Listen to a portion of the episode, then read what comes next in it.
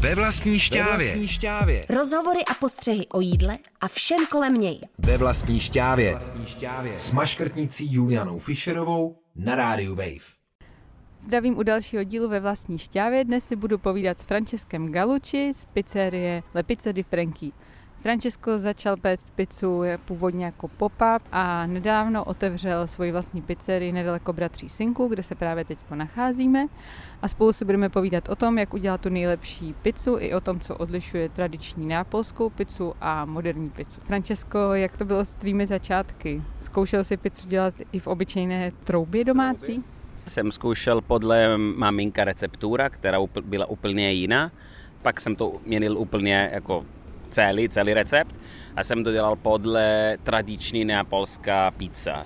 Jsem našel, to bylo 2013, když jsem začal, a jsem to našel v internetu nějaký italský blog a tam byli kluci nějaký, který používali trouba stejně jako mám teď já. Dělali normálně ten tradiční neapolský těsto, který první rozdíl je v tom těsto, že když děláš to těsto, začne se od vody, ne od mouky, takže se přidává mouka do vody a ne voda do mouky. Takže byla první, první jiná pravidla, co jsem poznal, bych řekl. A pak, že není žádný olej, takže je to těsto, který nemá tuky, takže je to něco jako chleba vlastně. Jako chleba, ne, že není něco nic špatně, kdyby byl nějaký tuk v tom, ale ta tradiční na Polska neměl žádný olej už od začátku. Jenom mouka, sůl, voda a droždy. Nepoužíváme kvás, je to děláme z normální droždy, protože důvod je ve tradiční, v Neapoli se říká, že to jsou, je to spíš produkt, který, jako pizza, všeobecně produkt, který se to, se to nedělá, ale to není jako chleba, co je něco, co pečeš, asi můžeš nechat na několik dnů. Takže je to v Itálii všeobecně nějaká pizzerie, která taky dělá ze kvas, taky kvasu, ale jsou spíš možná pizza romána v plechu, co je úplně jiná věc, nebo nějaká tradiční, nebo ty gourmet pizze, co dělají teď, které servírují už krajené, a tam máš už nějaký jiný suroviny, aby to bylo jako spíš gourmet, než a tam používají taky kvás, to vím, vím, znám nějaký dobré pizzerie, co dělají, ale možná skoro 100% z pizzerii, který dělají klasická neapolská tradiční, používá jenom droždy. Možná nějaký, co děláme taky my někdy, se používá to, se říká pasta di riporto, co znamená, že to těsto, co starý těsto, co máš předtím den, to mixuješ na to nasledující. Jak to začalo? Začalo, že to udělal, aby ty pizzerii nestratili to těsto, které neprodávali. A, a vy se starým těstem pracujete nebo ne? Záleží, záleží. Může se stát, že když máme to pomalejší, nechceme už tlačit to těsto tak dlouho. Je to dobrý, když to fermentuje víc, ale ne až tak víc, protože pak ty cukry nebudou fungovat, jak by měly. Takže je to lepší, když přidáme to starší těsto do toho nového a se zlepšuje podle naše kuti, taky, taky se lost, jak, jak to bude to nový těsto. Jsou pici, které to dělají normálně pravidelně, že si nechávají vždycky nějaký starší těsto a přidávají do toho nového ale to je už jako jiná věc. Ale všeobecně to děláme normálně z droždy. Jo. Ale málo, tak opravdu tak málo, co stačí jenom, aby ten proces začal a pak ta fermentace kinut jedou sami do romady. Ale jo, jinak je to tak, to, jak to děláme. Ty jsi zmínil ten recept tvojí maminky. Jak často si dělají italové pizzu doma? To není úplně častý, ne? Ne, ale musím jedna věc říct, že ty většinu recepty, které dělají maminky a i italské maminky, které všichni myslíme, že jsou nejlepší, jsou nejlepší na skoro všechno asi, ale na pizzu moc ne. Jakože ta pizza, co dělají většinu maminky doma v Itálii, je to vymyslené takhle, že v, po obědě ve dvě možná se ptají děti, máte kuť na pizzu dneska večer? No, máme kuť na pizzu, já si pamatuju taky. Takže dělali to těsto ve dvě, aby to bylo hotové večer v 8. Takže ta fermentace není jako úplně ideální, jak by měla být.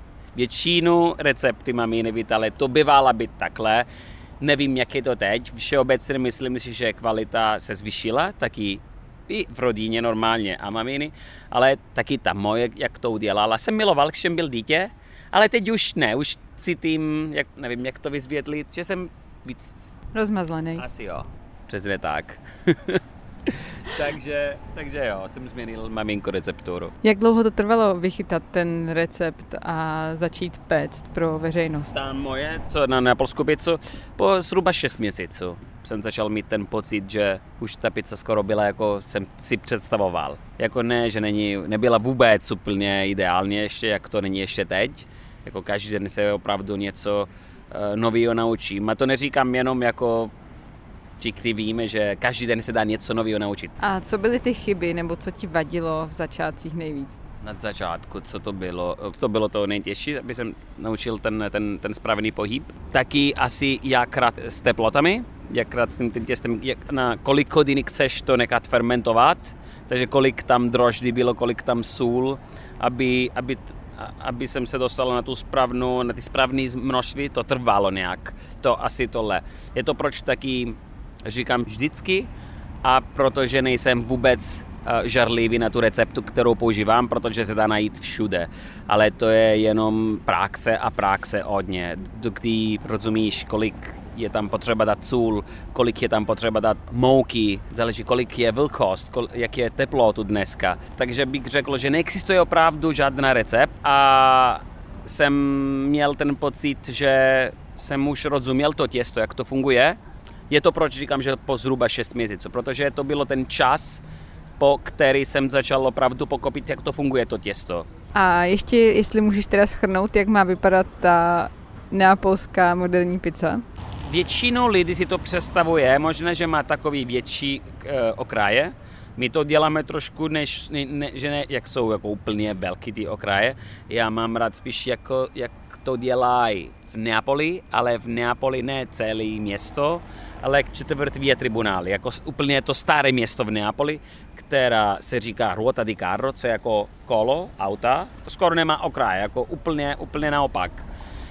Um, ale aby měla trošičku ty spalené body. Jsou lidi, kteří si myslí, že ta pizza je spalena, ale pak to, když se koukáš, to jsou jenom nějaký bublinky, které rostou a tam se dělá ta černá věc, že to je pale, spalena, ale když to kraješ, tam už je, není skoro nic. Francesco, ty jak dlouho jsi v Česku? Už 11 let. Jak dlouho děláš teda pizzu? Začal jsem na konci 2013, tak je skoro 7 let. Jak jsi dospěl k tomu, že začneš dělat tu pizzu tím tvým pop-up stylem, že přijedeš někam s taškou, rozložíš ty mini elektrické pícky a budeš péct pizzu? Bylo to tak, že první dva roky jsem to dělal jenom o víkendu v sobota nebo neděle.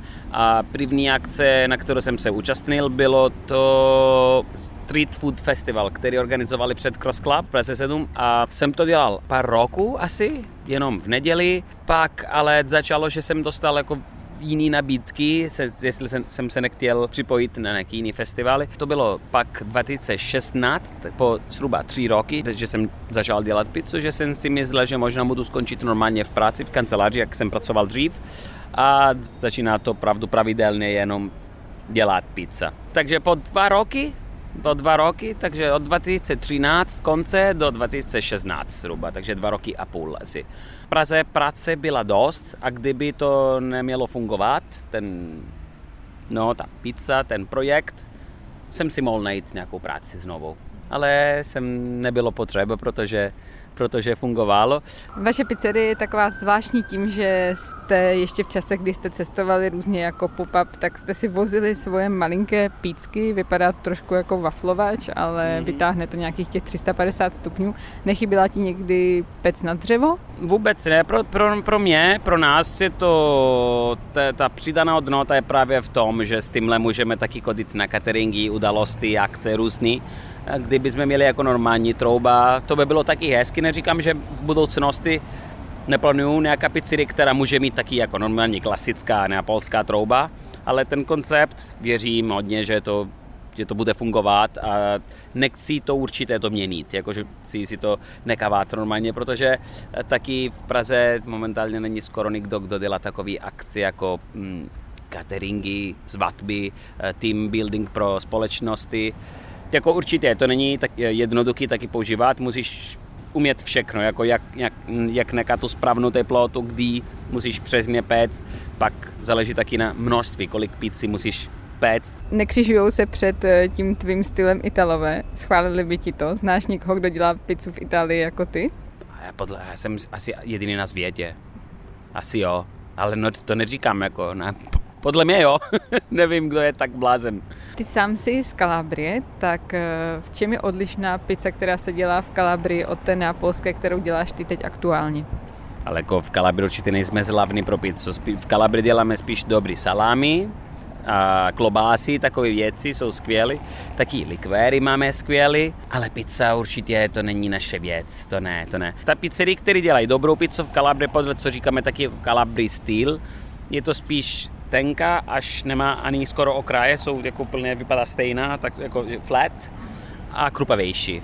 My podle stane v troubě asi dvě minuty a půl, takže co je až po minut víc než neapolská, co znamená, že to není měkká jako ta neapolská, nemůže být, když dostane tak, to není tak dlouho, dvě minuty a půl je to dobrý čas, jako, mm, to, to není špatně, ale mm, jako moc moc nemám rád, opravdu. Mm. Jako můj, můj oblíbený pici jsou neapolský styl nebo romána, ta ro, uh, římská. Křupavá, ale prázdná uvnitř, to není jako vysoká a plná těsto. Jo, jakože jen hodně nadýchaná. Jo, přesně tak, přesně tak. A krupavá. Jsou nějaké příchutě, které Češi vyžadují a vy jim je nechcete dát? Máme dobrý klienty, protože asi možná jeden procent přijde a se ptá, jestli máme Hawaii nebo takové věci, jinak většinu nebo opravdu skoro všichni ví, že neděláme kompromisy s, tím, s, tím, s těma surovinama. So, opravdu děláme 100% italsky. Někdy možná jedna otázka, která máme častější, co chtějí, je, kdo nemá rád přotlak, a já vždycky říkám, že nemáme protlak, naše je to loupána rajčáta, je to rozdíl, ale chápu, že někdo možná nemá rád ta, ten, ta rajčatová báze a chtějí to bílý a se ptají, jestli máme zmetanový základ. By, by mohl říct jenom, bohužel nemáme, ale pro mě je důležité, že jsme italská pizzerie a že neděláme zmetanový základ, protože je to taky jako education, víš, jak to člověk přijde a říkáme jenom nemáme, myslí zítra možná jo, ne, je to důležité, aby věděli, že tady jsme i na věc. Ty sám nemáš nikdy chuť na nějakou takovou junk food kombinaci, jako je ne, právě ten... Ne, ne, nemám nic proti, ale moc ne, jak, jako nejsem člověk, že jí o ně, mám rád jít jako málo nebo co stačí, ale dobrý, jo, opravdu. Eh, Franky, ty jsi zmínil tedy, že nemáš úplně moc rád tu kalabrijskou pizzu, což je kraj, odkud ty pocházíš, a že máš rád teda římskou. Baví tě ještě nějaké další styly, nebo co za styly tě baví? Baví tě třeba pizza v Americe? Měl jsi někdy? Mm, jako moc ne. Zkoušel jsem různý, jsem zkoušel ty tři nejzlavnější, co mají v Americe, co je New York, New York Slice, a pak Chicago Deep Dish, hrozný, opravdu špatný. To mě strašně chutnalo, ale vůbec to, není, vůbec to, to není pizza. pizza. To není vůbec pizza. Že každá věc, co je kulátý a má omáčku a sír, je to pizza, takže můžeme volat strom, můžeme to volat kodník, no. Zlova jsou zlova, které používáme jen tak, ale to není vůbec pizza. A zaj, ale zajímavé je ta Detroit style, ale není moc slavná, to pečou v, uh, v plechu normálně. Uh, to říká, že to blue pen, to je z toho Eh, to, z brunírovaný ocely. Jo, který je opravdu těžký. Jo, to je to trošku jiný materiál. A je něco mezi focaccia a pizza romana. Nevím, nevím opravdu, jak to, jak to vyzvět. Byste si to měli najít, jak je to Detroit pizza, stále ta moje oblíbená. Ale stejně, to jsou pizzy spíš, když máš kuť na něco jiného, to není, to není ani zrovnovatelné s klasickou italskou pizzu, ne. Možná jenom ta New York Slice je to podobnější, bych řekl, jsou nějaký, který dělají taky dobrý. A v čem je podobná, v čem je odlišná? Asi jak to dělají taky v Půlě, nebo taky v Jiho Itálii normálně. Že to mo- tenka, jo, a nakonec pizza je pizza. To těsto, tenky, záleží pak, na kolik bude ten diametr. Je to spíš krupavá, no. Například v Americe neapolská pizza, který teď momentálně roste všude na světě, celou trhu pizzu v Ameriky, neapolská pizza si má jenom 5%, jsou jenom milovníky dobré suroviny a ta pizza měkká, jak je ta neapolská. Američani moc nemají rádi, oni mají rádi spíš křupavé věci. A ty tu římskou pizzu, kterou jsi zmiňoval, nebo něco takového čtvercového, plánujete přidat třeba? No, budeme přidat určitě. Plánujeme, že budeme přidat taky jiné věci. Teď jsme jako opravdu moc mladí, tam máme otevřeno 6 měsíců, co je opravdu málo, když myslíme na nový podnik, který musí se nějak taky organizovat správně, aby garantovat kvalitu vždycky pro co to je naše jméno, co jsou ty pizze di Franky, ty neapolsky. Jsme už zkoušeli přidávat nové, nové věci, jako ty pizzely nebo focacci nebo panzeroty. Budeme pokračovat a taky budeme něco nového přidat, no, protože milujeme, co je všechno, co je pekárství. Máme rádi od kleba na například taralli, jestli víte, co jsou taralli. Co, ne, co to ne, jsou taralli? Taralli je to taky věc, co děláme v Itale, který nejdřív je to jako ring, vypadá jako onion ring. Má tu díru vnitř takhle a dřív se to dělá to těsto a se to vaří ve hořké vody, několik čas, pak se to přidává venku, se to suší normálně a se dává v troubě. A v tom těsto normálně tam se přidává taky fenikl, semínka může být, nebo takové věci, aby měl jako unikátní příkuť. Taky možná freselle, frése. Fresa je, si představíme, že pečeme něco jako čabata a když to dáme v troubě čabata, to se fouká. A hned jak se to fouká, se to dává pryč a se to kraje na půl a pak se dodá zpátky do trouby na uh, nízkou teplotu, aby ta vlhkost už nevzůstane nic, aby to bylo úplně suky. To se tu dělalo asi možná 100 let zpátky, aby ta chleba mohla zůstat několik týdnů, protože když je to úplně suky, a pak jak to používáme v jeho Itálii, že máme jsme bohatý různý rajčata, malý, peláty, jako ty loupána nebo ty kerikovy, Uh, to dáme jako takhle, na, na, tu, na, na ta, ta chleba se to absorb, zakne to ta voda z toho ty rajčáta, to, to se nechává odpočívat možná 10 minut a ta chleba, která je úplně tvrdá, protože tam není žádná voda, jako, jako se rehydratation a je to výborný, protože pak to zníš ta chleba, která má ta kuťa rajčata a co je něco podobného jako je brusketa. To můj oblíbený je rajčata, oregano, trošku česnek a hodně olivový olej.